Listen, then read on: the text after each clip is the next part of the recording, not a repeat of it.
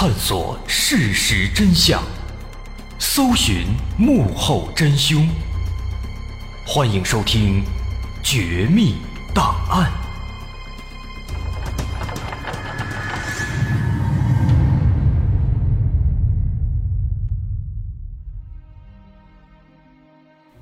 还原事实，探索真相。欢迎来到今天的《绝密档案》，我是大碗。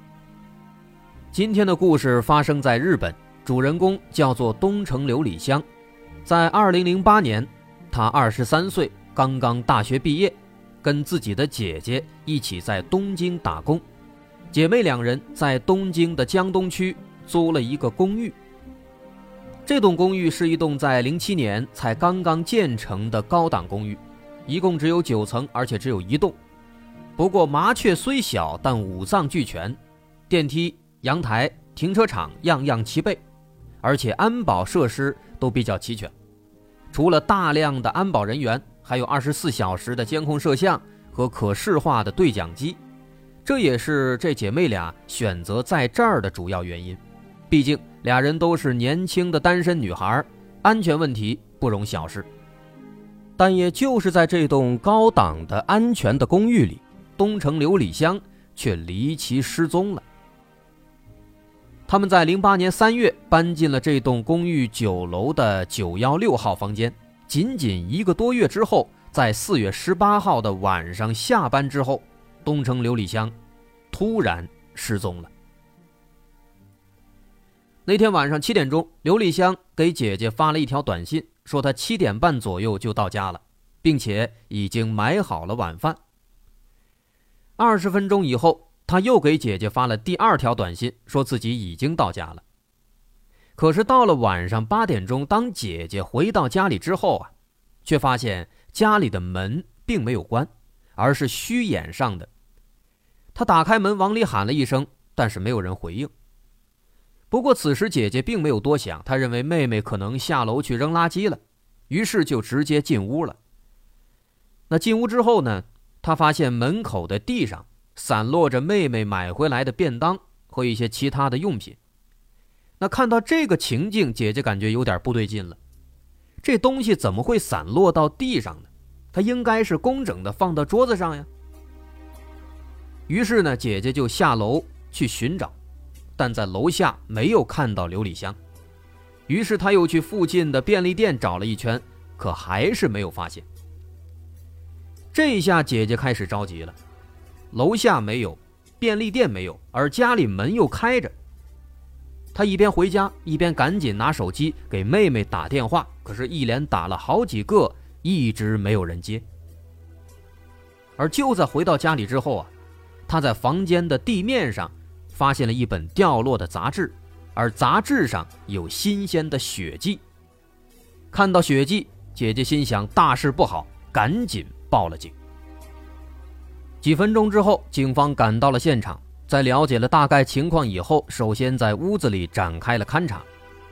最终，在现场除了那本带血的杂志以外，他们在门口还发现了一些喷溅式的血迹，在卫生间里发现有一块。毛巾被裁掉了一半，应该是被刀子或者剪刀给裁掉的。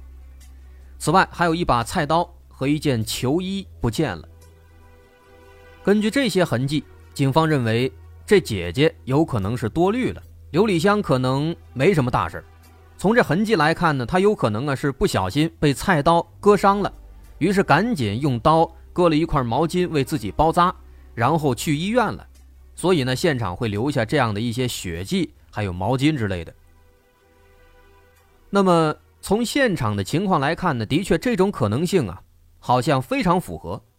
可是大家又等了一个小时，刘礼香还是没有回来，那这个情况就不太正常了。要去医院了，哪怕说紧急包扎，包扎完了也应该回个电话呀。但现在没有电话，人也没有出现，这不正常。为以防万一，警方调取了公寓里的监控录像。监控显示，刘丽香七点半的确回到了公寓里，拍到了她进入公寓大门的画面。之后又拍到她坐电梯来到了九楼。但是到了九楼，从电梯里出来之后的情况，监控就不知道了，因为每一层的走廊里没有安装监控摄像，这是为了考虑到大家的隐私。不过从屋子里散落的便当来看呢，刘丽香当时肯定是进了屋子，在进屋之后，也许真的发生了某些意外，导致了她现在的失踪。但她到底发生了什么呢？警方只能继续观看监控录像。但是很快，在监控录像里就发现了新的问题。这段监控录像啊，从刘丽香七点半进入公寓大楼，一直看到了警方八点多来到公寓大楼，整段监控录像中都没有拍到刘丽香离开这栋公寓的画面。那么，既然说没有拍到她离开公寓，她到底能去哪儿呢？于是，警方对整栋楼就展开了搜索，但是九层楼搜索下来却没有发现。这个时候已经是晚上十一点多了，警方不得已只能开始访问公寓里的所有住户，看看有没有相关的目击证人。那么，通过走访，警方了解到，这栋公寓因为刚刚建成不久，因此租户并不多，入住率只有百分之三十。他们从一楼一直走访到了八楼，一共才几十家。但都没有任何发现。接下来只剩下九楼了。九楼除了住在九幺六的刘丽香姐妹之外，只有其他两名租户，分别住在九幺四和九幺八，都是在姐妹俩的隔壁的隔壁，一左一右。住在九幺四的是一个名叫铃木的二十九岁的男子，他是一个刚刚被公司炒鱿鱼的无业游民。对于警方的登门拜访，铃木似乎有点抗拒。他表示自己今天只出过一次门，在中午的时候下楼去便利店里买吃的，然后就一直没有出来了，因此没有见到刘里香。同时呢，整整一天也没有听到九楼有什么奇怪的动静。警方问他平时跟刘里香关系怎么样啊？但没想到听到这句话呀，铃木竟然突然变得非常紧张。吞吞吐吐地说：“啊，自己跟刘丽香不熟，平时呢也不怎么见面。”但他的这样的反应，引起了警方的注意。他怎么会这么紧张呢？难道他心里有鬼吗？虽然警方这样怀疑，但毕竟没有证据啊，只是猜测，因此也不能多做什么，只能以后多加注意。于是，带着疑惑的心情，警方离开了铃木家，来到了旁边的九幺八房间。这里住的叫星岛贵德，是一个三十三岁的程序员。这位邻居相比之下就好多了。警察敲门的时候，他正在洗澡呢，听到敲门声，马上就顶着一脑袋湿漉漉的头发，裹上浴巾就来开门了。开门之后呢，也非常配合，问什么说什么。他表示自己今天没有见过刘丽香，也没有听到有什么动静。但这个结果让警方感到非常失望，整栋楼都问完了，都查完了，却没有线索，而监控里显示刘丽香又没有离开这栋楼，那她到底在哪儿呢？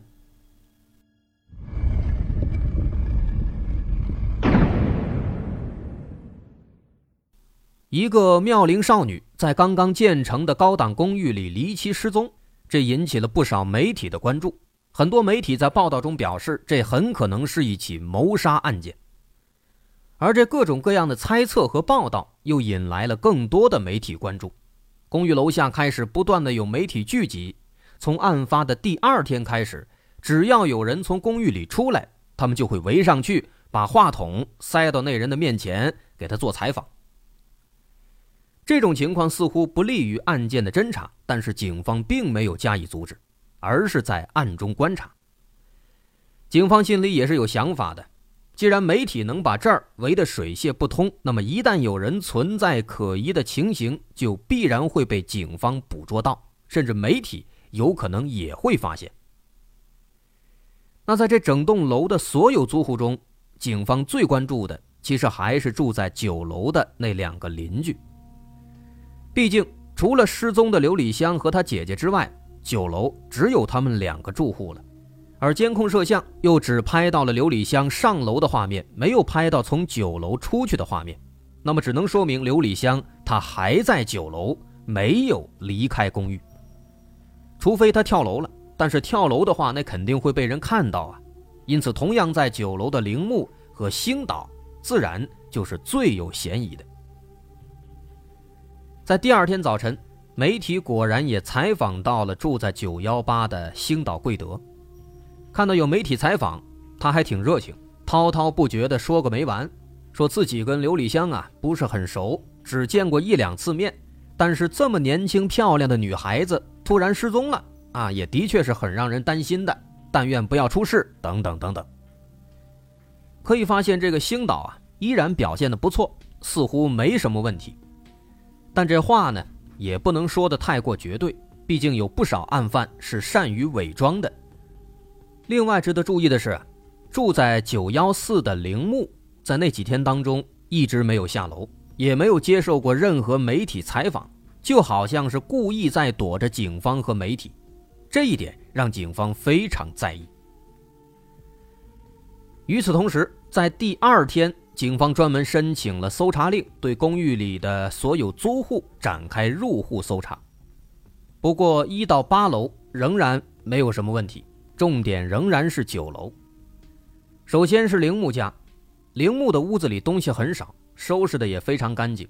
警方进来搜查，铃木就站在一边等着。虽然他看起来很紧张。但确实没有搜到什么东西。接着，警方来到最后一户，也就是星岛贵德的家里。这个星岛呢，仍然是非常配合的打开门，看起来也没有问题。不过，警方在他的沙发下面发现了一个藏起来的箱子。这个箱子里面是什么？警方提出要打开看一看，星岛同意了。不过，打开一看呢，里面装的都是电脑配件和一些书籍，也没问题。那看着这堆东西，警方心想：这个星岛啊，估计也就是一个老实巴交的宅男了，应该确实没事儿。不过就在警方要离开的时候，星岛提供了一条信息，这条信息让警方感觉豁然开朗。他说：“这栋公寓虽然比较高档，但是物业的员工呢，其实没那么尽职尽责。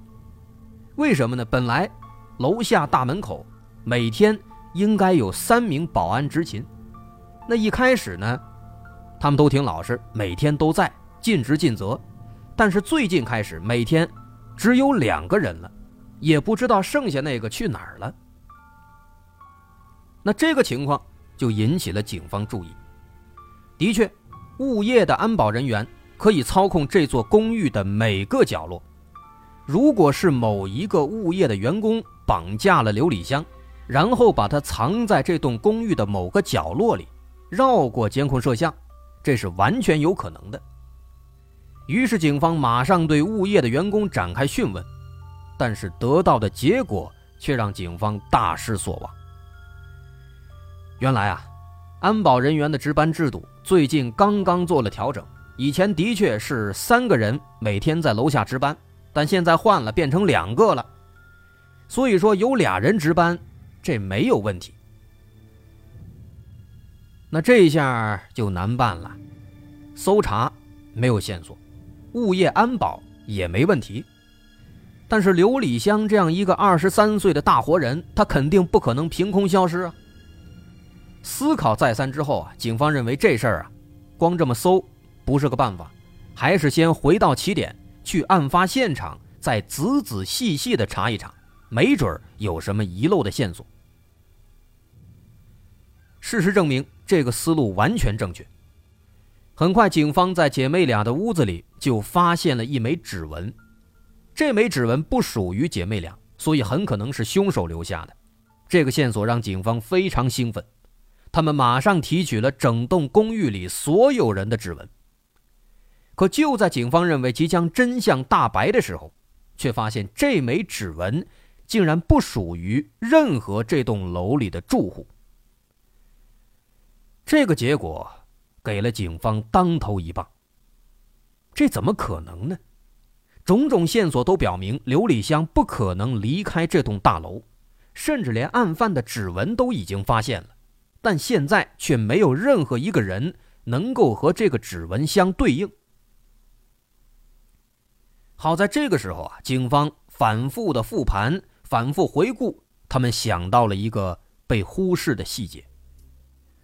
其实，警方当时在采集指纹的时候，他们并没有采集到所有人的完整的指纹。有一个人的指纹虽然采集到了，但是这指纹不完整。这个人是谁？就是住在九幺八的星岛贵德。因为当时在采集指纹的时候，他的手指刚好受伤了，他的手指一直在脱皮，这导致他的指纹提取的不够完整。虽然星岛贵德对警方的调查一直是非常配合的，但这样的巧合仍然引起了警方的怀疑。不过没关系，手指受伤可以慢慢恢复啊，等着就好了嘛。于是，在等待了将近一个月之后。警方终于提取到了星岛贵德的完整的指纹，而经过比对，发现那枚指纹的确属于星岛贵德，他极有可能就是导致刘丽香失踪的罪魁祸首。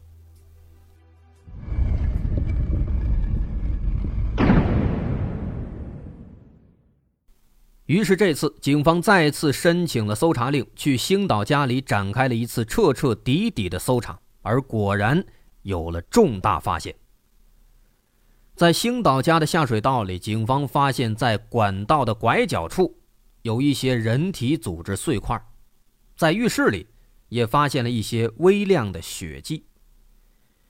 通过技术手段比对，这些人体组织和血迹都来自失踪的刘礼香。面对铁证，星岛贵德终于低下头，承认了自己犯下的罪行。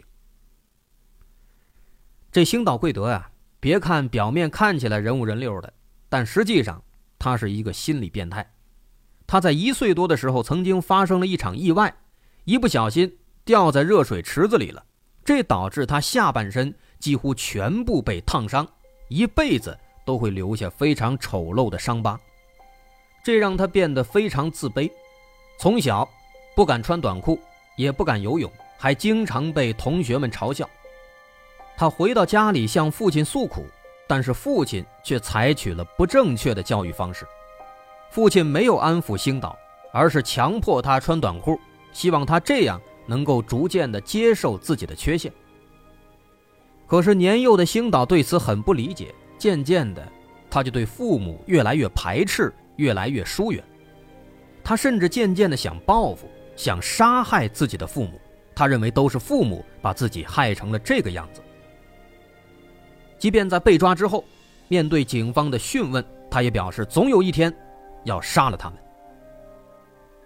也正因如此，他经常在网上搜索一些有关杀人、分尸等等相关的内容，并在阴差阳错中了解到了一个非常非常丑陋、非常致命的概念，这个概念叫做性奴。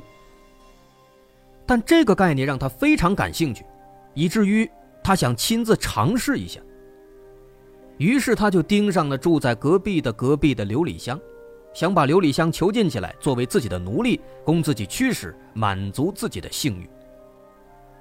于是，在案发当晚，他早早的回到家里，等待刘礼香下班回来。七点半，发现刘礼香回来之后，他迅速冲出房门，跟着刘礼香冲进了他们的九幺六房间。在房间里，他迅速关上门，抓住刘礼香一顿拳打脚踢，又从厨房里拿出一把菜刀，割下半条毛巾，又拿了一条 T 恤，用毛巾和 T 恤把刘礼香捆绑起来，把她拖到了自己住的九幺八号房间。至此，他本来想按照计划把刘礼香囚禁起来供自己驱使，但没想到很快他听到警察来了，为防止刘礼香呼救。他情急之下就杀死了这个可怜的女孩。之后，他把尸体拖进厕所，准备清洗一下血迹。但也就是在这个时候，警察来敲门了。也正因此，当他开门的时候，警方看到他的头发是湿漉漉的，还披着浴巾。但其实他并没有在洗澡，而是在清洗血迹。等警方离开之后，他开始对尸体进行分尸。而整个分尸和抛尸的过程持续了好几天。首先，他把一部分柔软的内脏组织冲进马桶，把那些带有骨头的尸块用木炭包裹起来，先放进箱子，防止气味散发出来。还有一些没有骨头的肉被他放进冰箱，伪装成冷冻的猪肉。他花了一整晚的时间安置好了这些尸块，处理得相当仔细，以至于第二天警方搜查的时候没有发现任何端倪。在第二天回家以后，他去买了一台小型绞肉机，又花了一整晚的时间把所有的比较大的尸块绞碎，并在第三天迅速把绞肉机扔掉了，防止警方发现。同时，在第三天，他开始抛尸。而他抛尸的方法也相当谨慎。每天早晨出门上班的时候，他会把一小部分尸块装进包里，丢在附近的垃圾场，还有时候会丢在便利店的垃圾桶里。他认为这种地方应该是最安全的，因为一般没有人会往这儿怀疑。就这样，他每天都扔一点没过几天就全部处理干净了。而至于星岛贵德的指纹，他的确非常狡猾，他猜到自己有可能在现场留下了指纹，于是第二天他就去超市买了带有腐蚀性的清洁剂，把自己的十个手指全都洗秃噜皮了。但没想到聪明反被聪明误，无论如何他最终都会被发现。零九年，罪大恶极的星岛贵德被判处了无期徒刑。至于本案当中出现的在酒楼的另外一个邻居铃木，说当时警方问他的时候，他表现得非常抗拒，非常紧张。这人的确是清白的，但他之所以会表现的这个样子，其实是因为他这人啊有点猥琐。他暗恋人家刘礼香，但是又不敢跟人家接触，就经常偷偷在猫眼里去观看。所以警察问他的时候呢，他就有点做贼心虚的意思。也正因此，警方一开始一直把注意力放在铃木身上，对积极配合的星岛贵德并没有太过在意，包括后来提取指纹，星岛贵德的特殊情况也没有让警方太过在乎。但好在如今这起案子已经真相大白了。无论如何，像星岛贵德这样的罪犯，认为自己的聪明伎俩可以挑战警方的智商，实在是。太过年轻了。那这起案子咱们就说到这儿。我是大碗，如果您喜欢，欢迎关注我的微信公众号，在微信搜索“大碗说故事”，点击关注即可。好，咱们下回再见。